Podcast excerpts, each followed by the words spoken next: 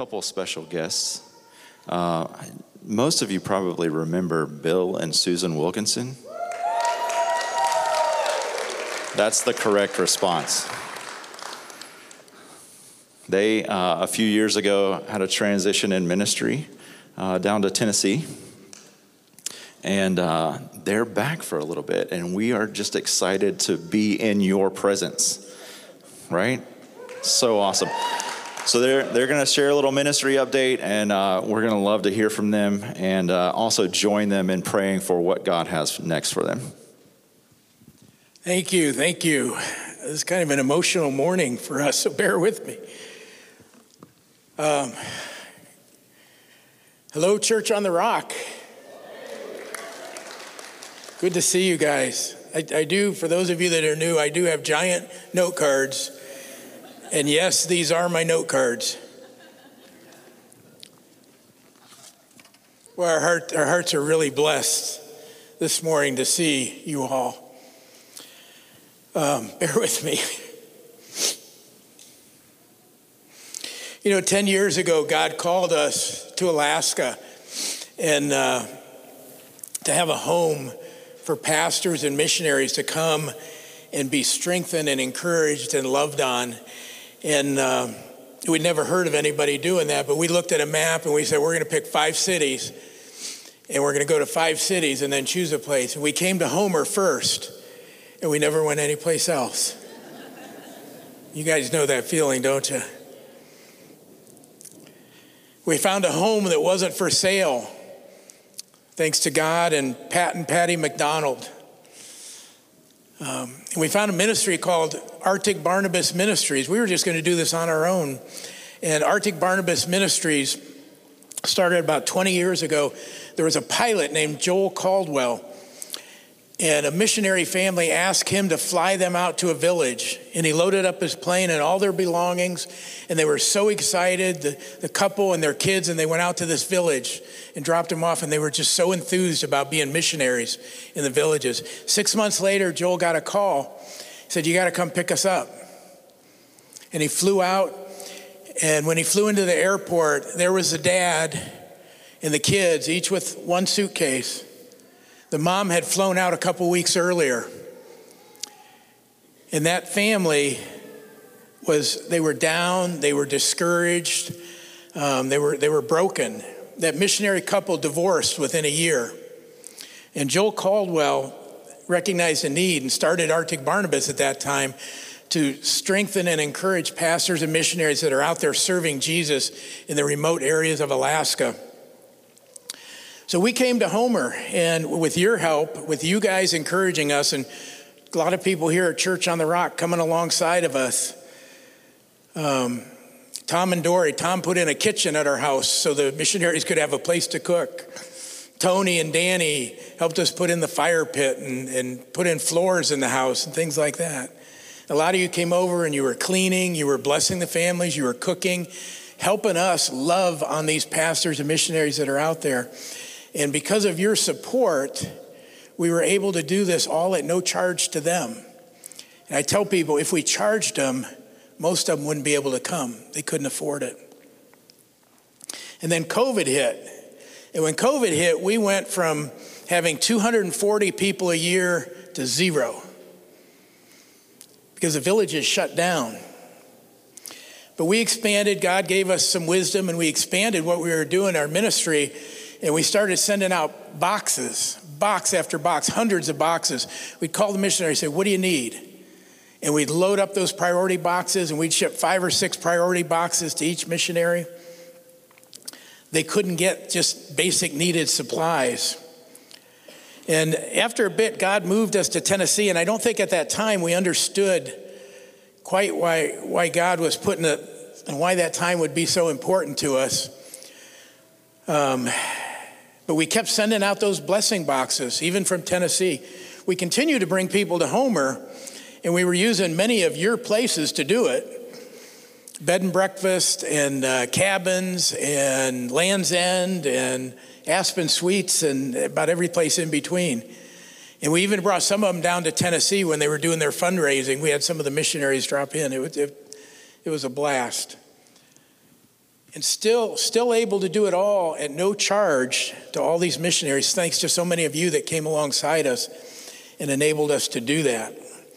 So here we are at the end of that. Scott you want to put up our, our move to our next slide there. This is this is uh, what it was like for some of the this is why people love coming to homer isn't it? This is a missionary with samaritan's purse moose on eight, 18 inches on the other side of the window. That's, that's the best picture I could have of Homer. Um, next one, Scott. So this is me. Here, Susan and I are. We've had four surgeries. I've had 50 plus kidney stones later, blood clots in both lungs, a sister that went home to be with Jesus. And many of you here prayed for my dad who had throat cancer, cancer that wrapped around his esophagus to the point that he couldn't breathe. And the oncologist said, There's nothing we can do. And he said, Well, what do I do now? And she said, You, you need to call hospice now. And I want to tell you here today the most important message you can leave with is God is still in the miracle business. Because two weeks later, my dad went in and had a full body scan, and they found zero cancer in his entire body.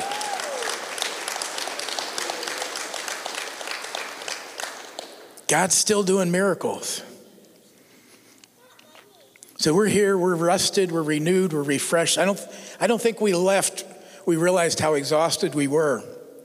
And we've been so encouraged by so many of you who've sent cards and called and texts and just come alongside us in this time of renewal and refreshment for us.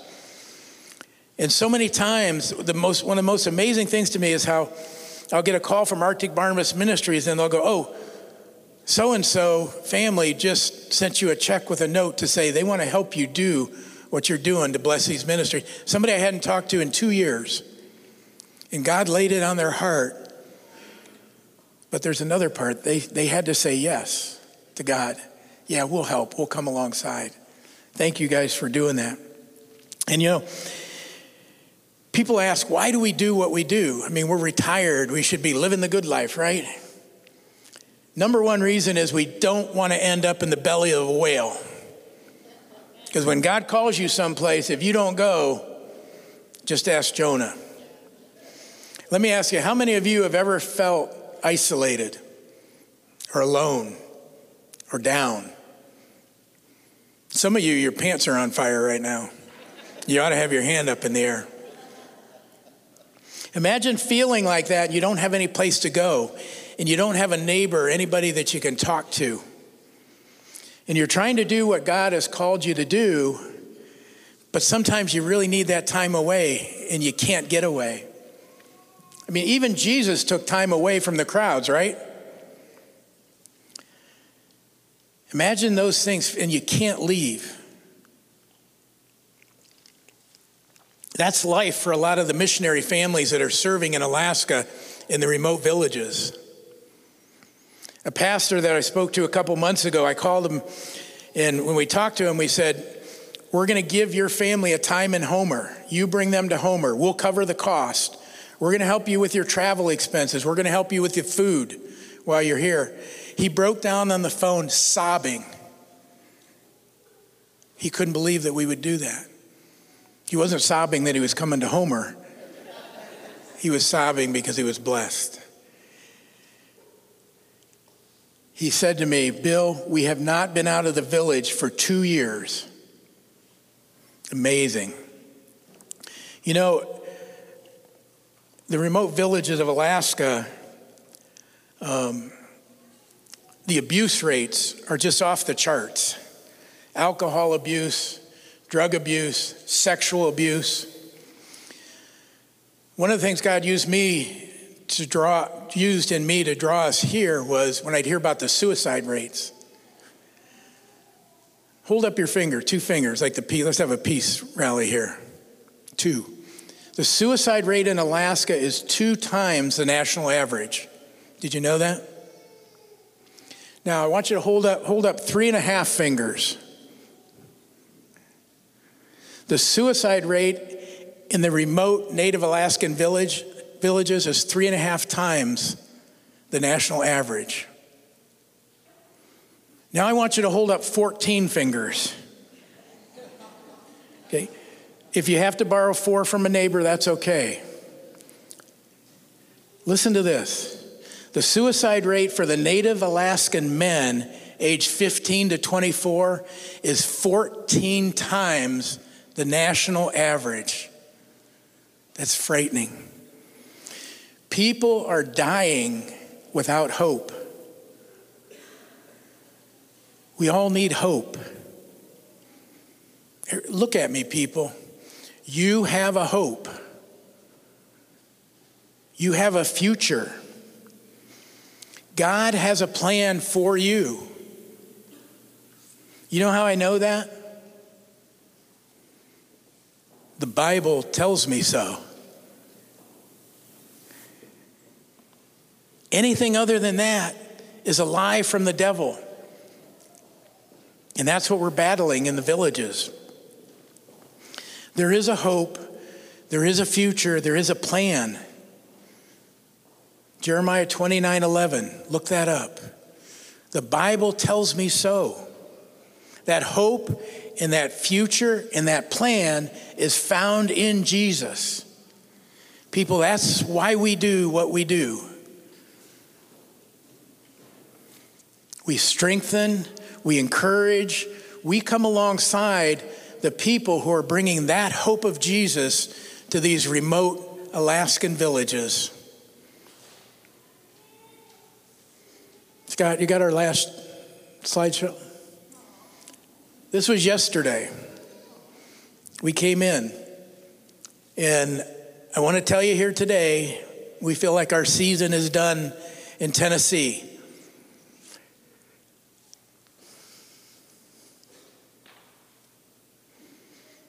And when we get back, the house is going up for sale.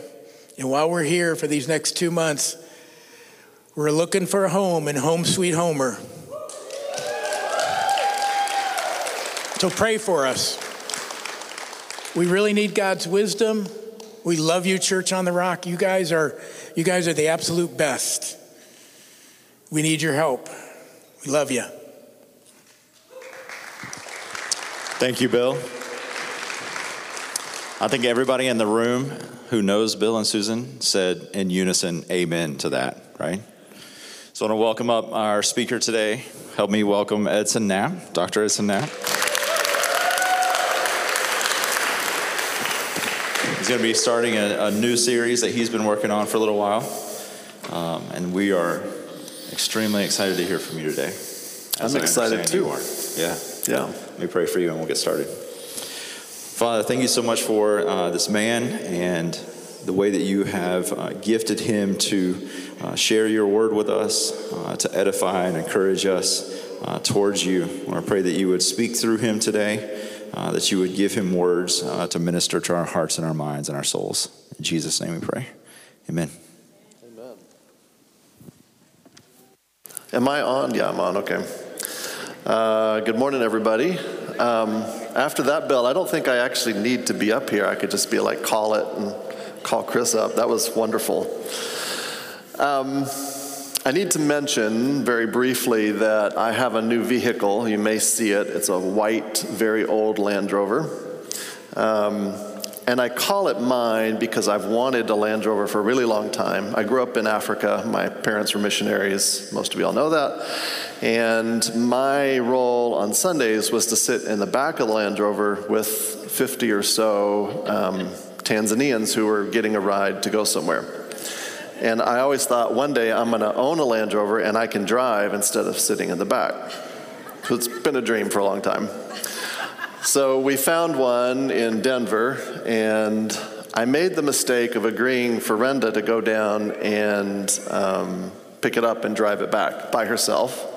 Yeah, she's, yes. Well, see, there's no surprise. Everybody's clapping for her. Um, so this the problem with this plan which was a great plan i now have the car is that she had 4000 miles with the car so it's been named by her the family has endorsed the name um, the name is joey if you see the white land rover driving around that's joey it's named because it grew up on a kangaroo farm in australia that's where it spent most of its life it's from 1994. Um, and I noticed when I was invited to drive it for the first time that I had to receive permission from my wife. and so if you see me driving it, you don't have to say that's Edson's new car. You can say that's Renda's new car, but Edson is allowed to drive it. Um, and it's loud and it's cranky and it's an old Land Rover, but we've, we've really had fun with it.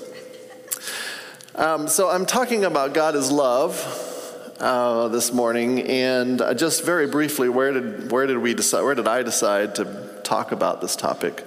Um, we had that whole series on repentance, um, and Rand and I were on the prayer team during that time for a couple of those sermons, and we both noticed that people came to repent, but it just didn't feel like they had a sense of how much God loves them um, and how much He desires um, to bless us, to be with us, to have a relationship with us. Um, and I said to Red at the time, man, I would love to preach about God's love.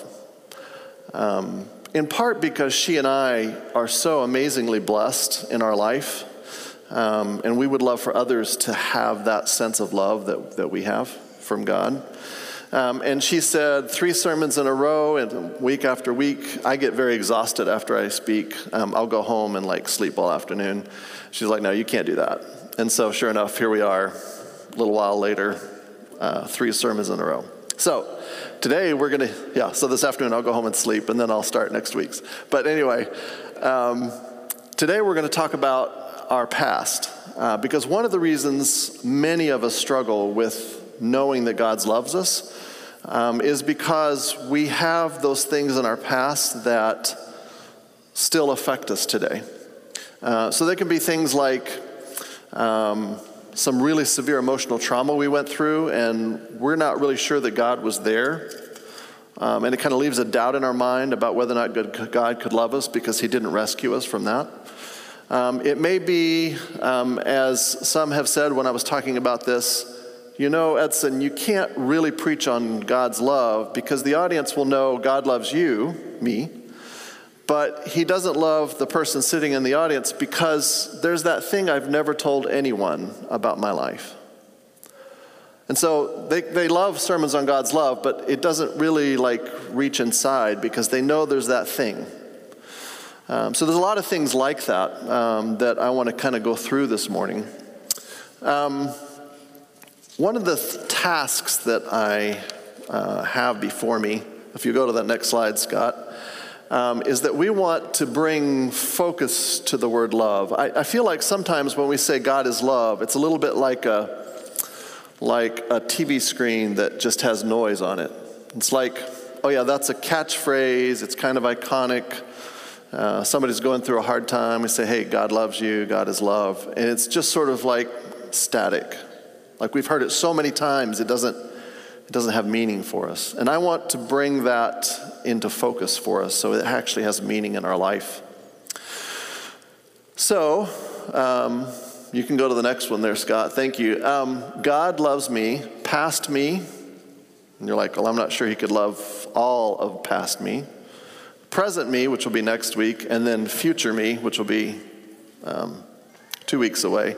And Bill stole my thunder. He quoted one of my verses that I'm going to use two weeks from now. Hopefully, you'll have forgotten it by then and I can bring it back up.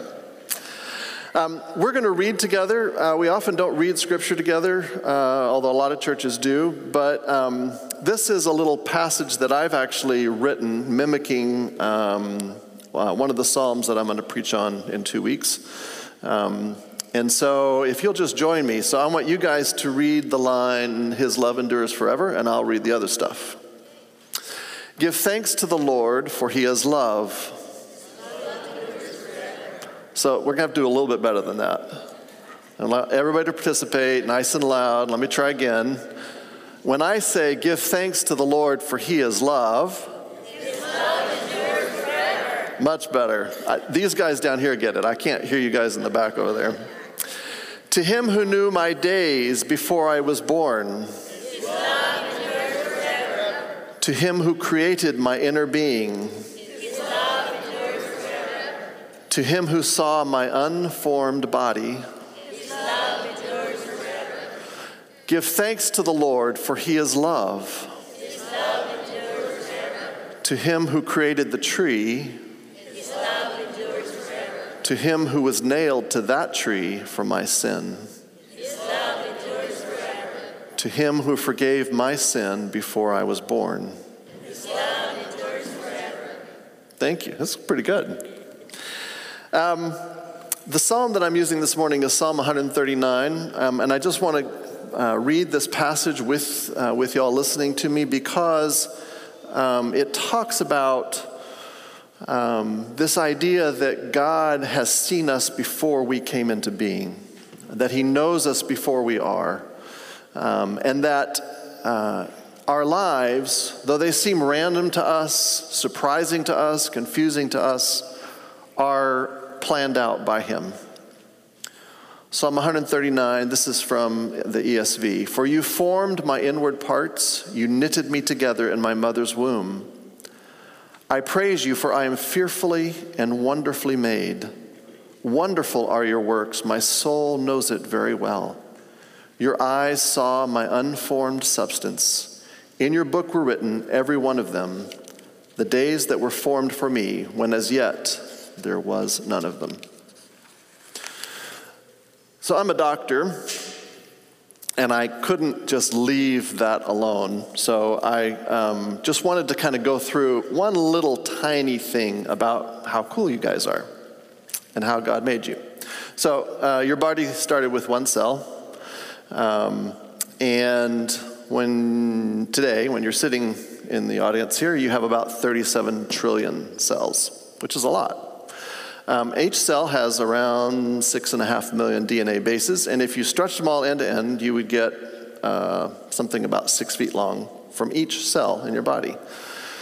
The sun is 93 million miles away, and so I just thought, you know, um, I wonder how that would work out if we said six feet times 37 trillion. That's a really big number. I don't think my calculator can do that. And then times um, Let's see, how does that go? Oh, yeah, we want to divide it by the 93 million.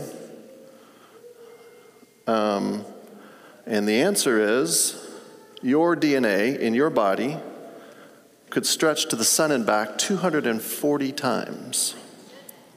And that DNA weighs 5.7 pounds, which is just phenomenal.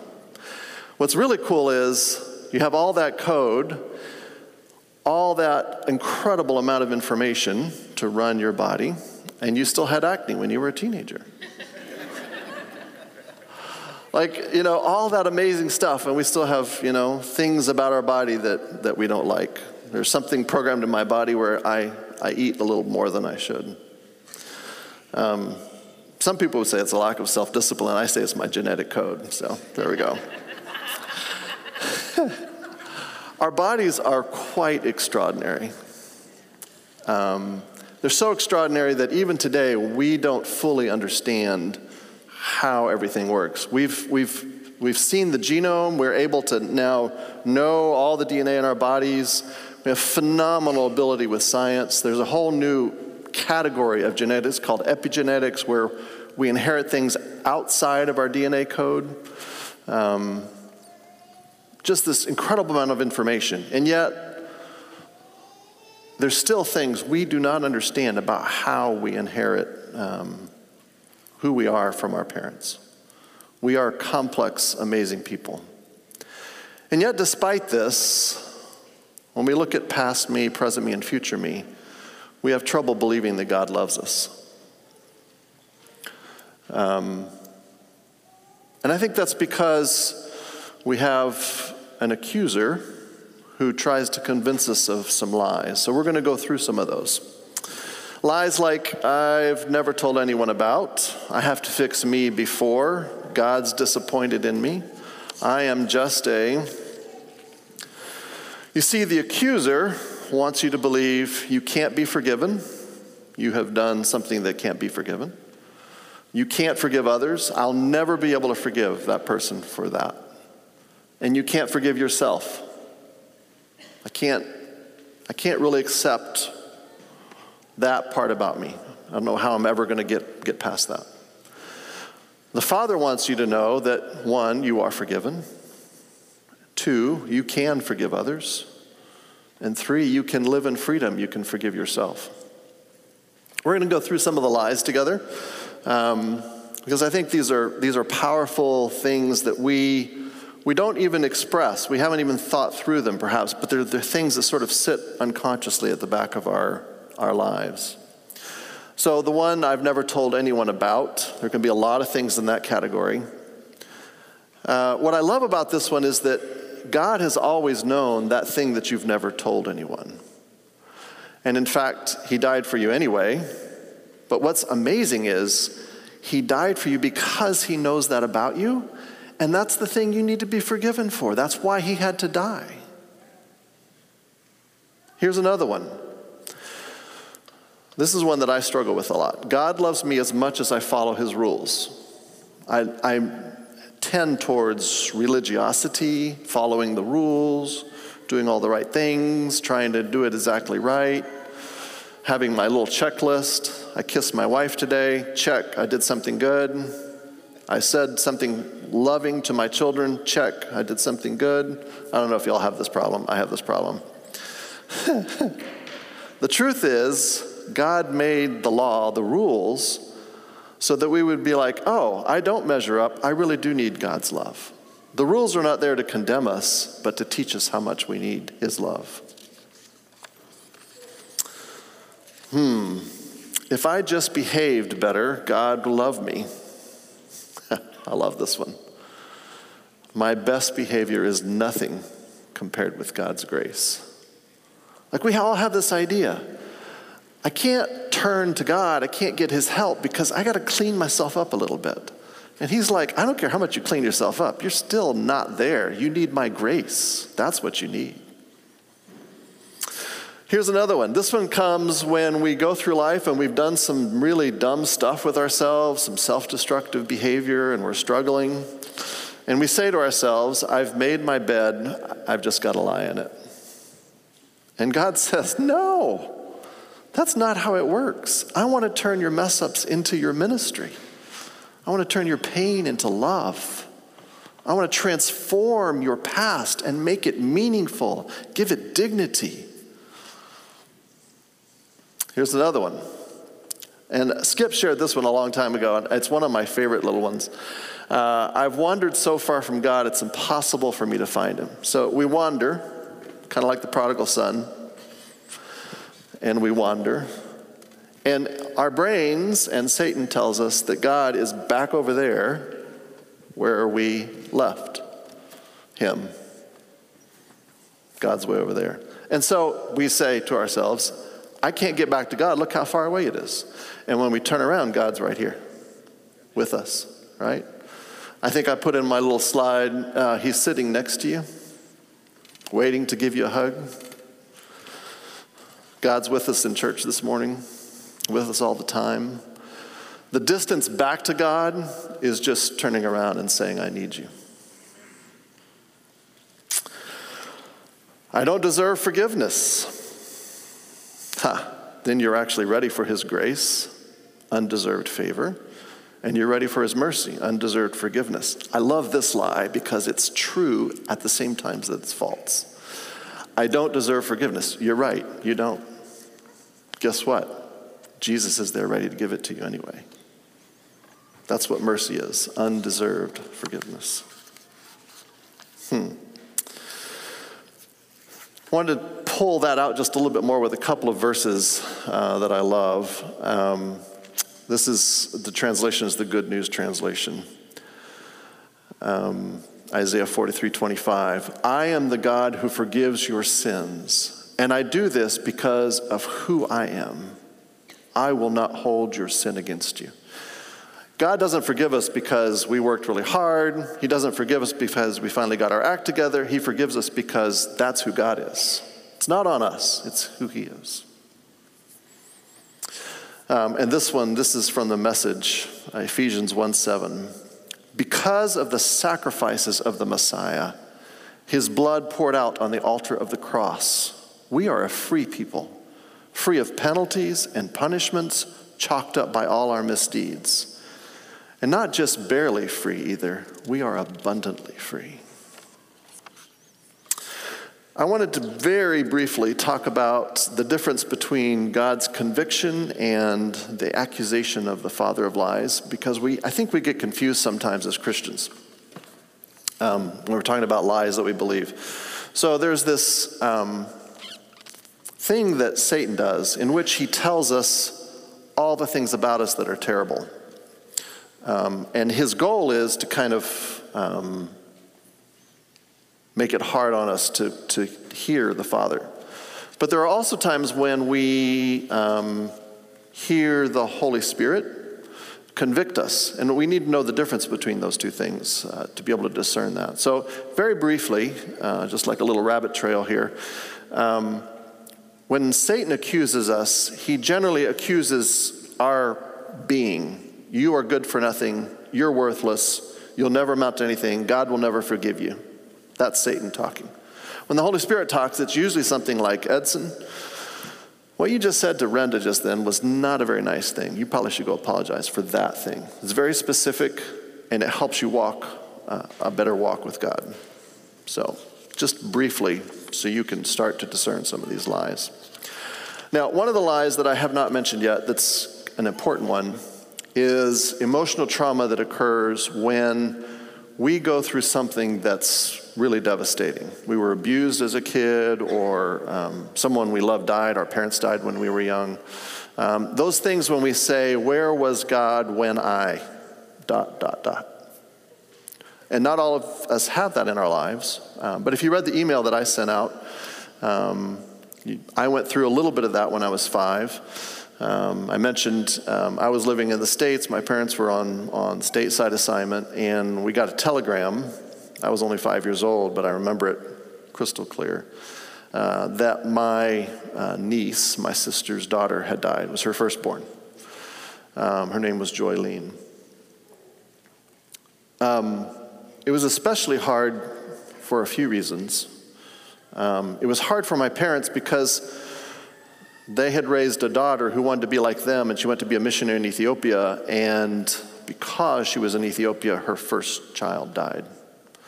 Uh, you see, they lived in a very remote area called Muns in Ethiopia, and their um, seven month old got diarrhea, probably a, a virus that we would show up at the hospital and get an IV, and everything's fine. Uh, no big deal. But they lived in the middle of nowhere, and they could not get to a hospital in time before she died of, of dehydration. Um, you think about how devastating that is.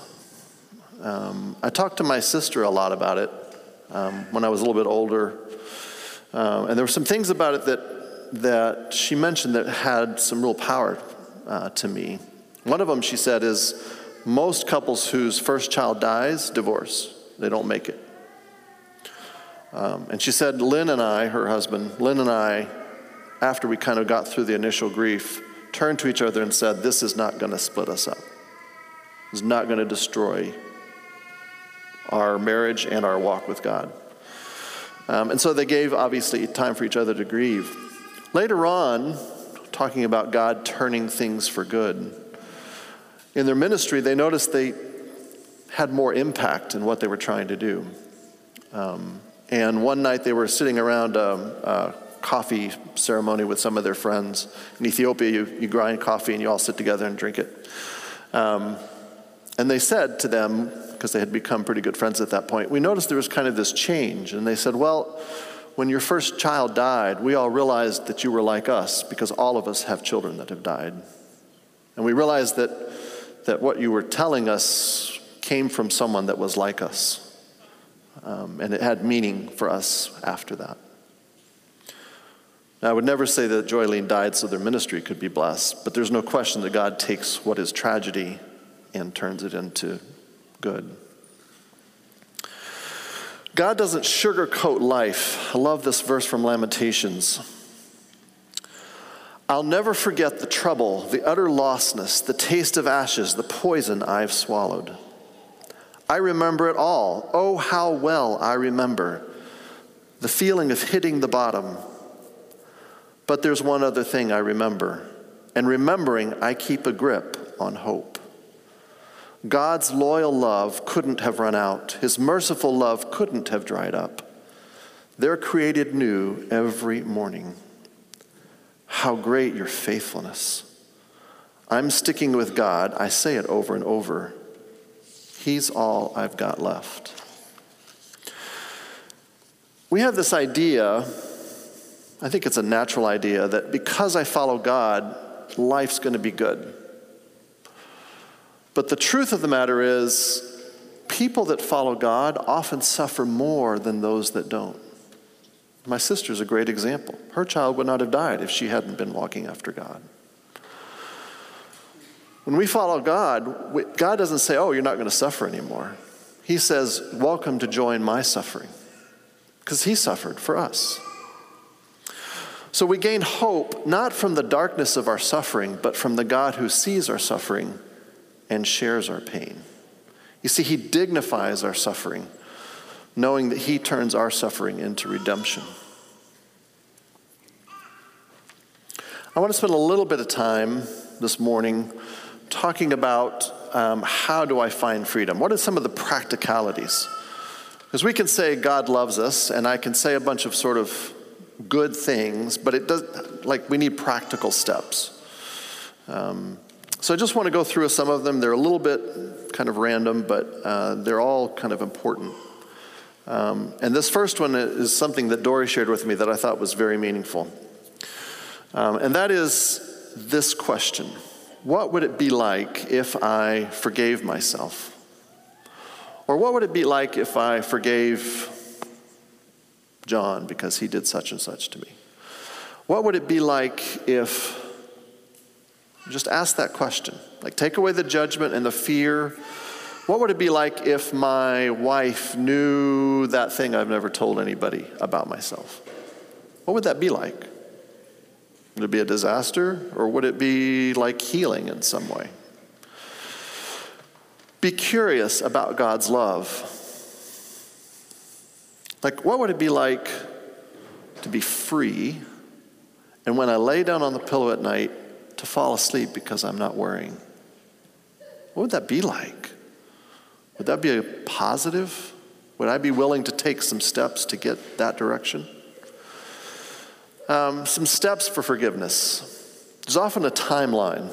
Many of these things, especially if we have history of emotional trauma, don't just happen like in a snap of a finger.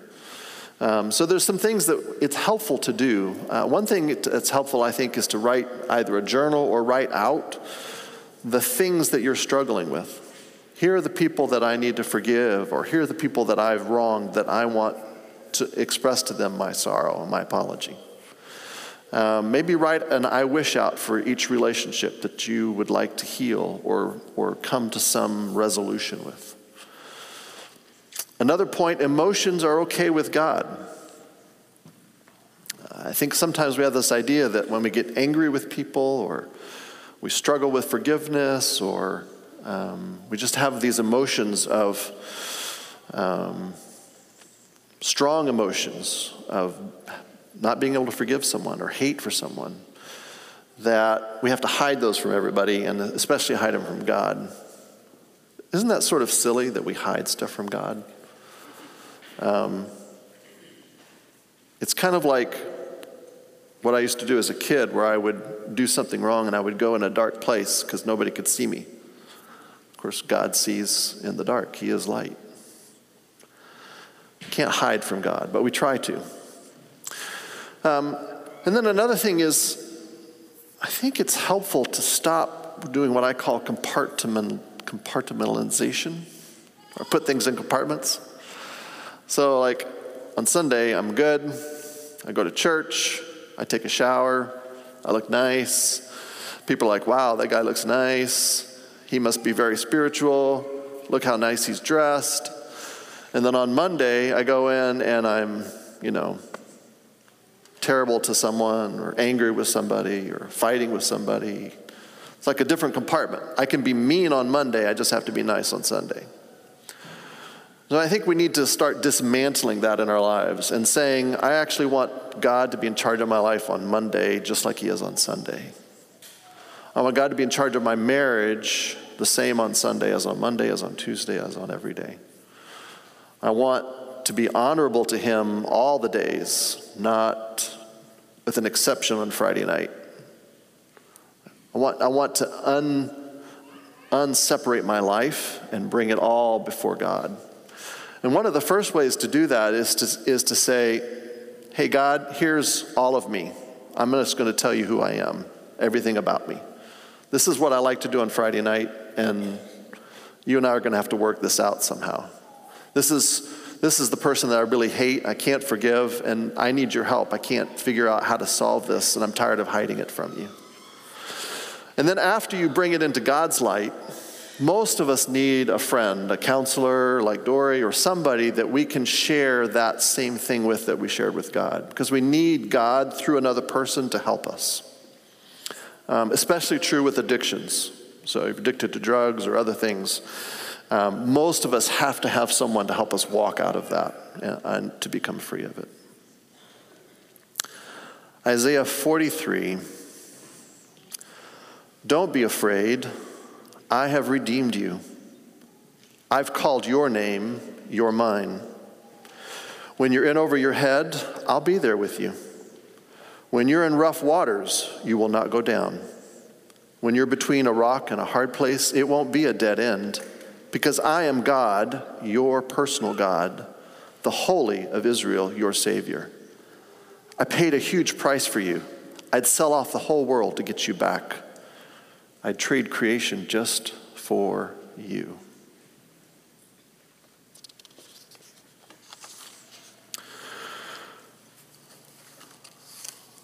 Sometimes we get confused about how we came to know God. I love this quote. You were not chosen the day you turned to Christ. That's the day you chose. no, my friend. You were chosen in Christ long before the mountains were raised and the fountains of the deep were formed. Through Messiah's death, love not only rescued you, but restored you to his initial hope. You know, it's not a, we're not all in a plan B. We have, we all of us think, I screwed up. My life's over. It's all a big mess. I'm just going to go with plan B. That's not plan B, that's plan A. God has a plan for your life. He knows all the things you're going to do, He's got it all planned out, figured out.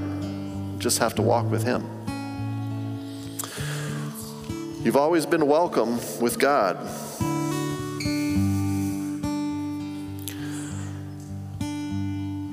When Jesus was on the cross and he cried out, um, my God, my God, why have you forsaken me? Eli, Eli, lama sabachthani. What he was saying was this relationship that he had had for eternity with his Father, the three in one, the Trinity, had suddenly been severed. And he no longer knew what was happening with his Father. Like that relationship where they knew each other intimately for eternity was suddenly broken. Like all of a sudden, Jesus was abandoned on the cross.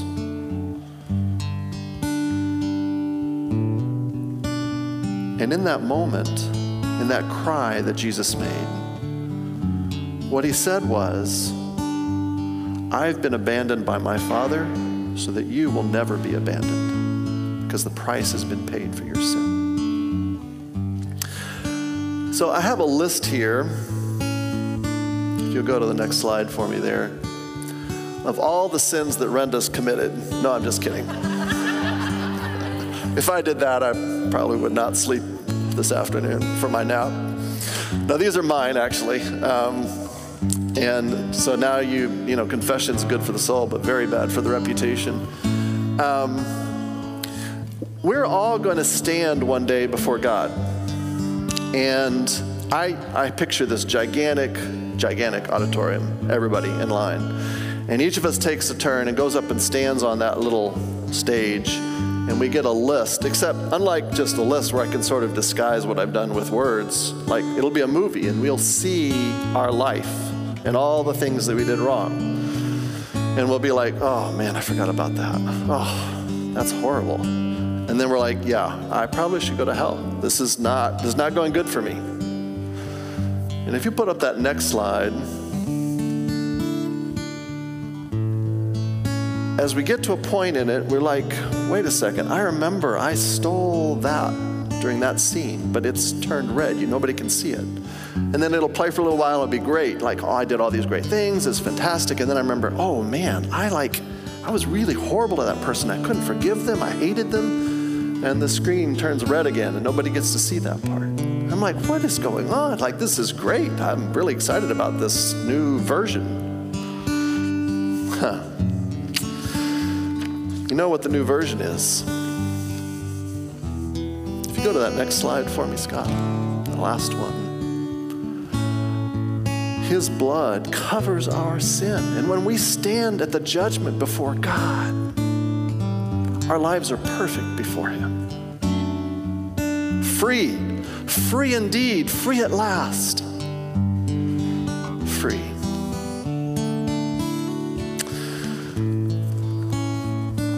there's some cool things that you can do now.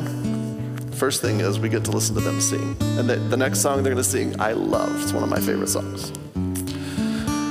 There's a place over there where you can go and receive prayer. And you can hear that God loves you from someone that's God appointed to be there to tell you that.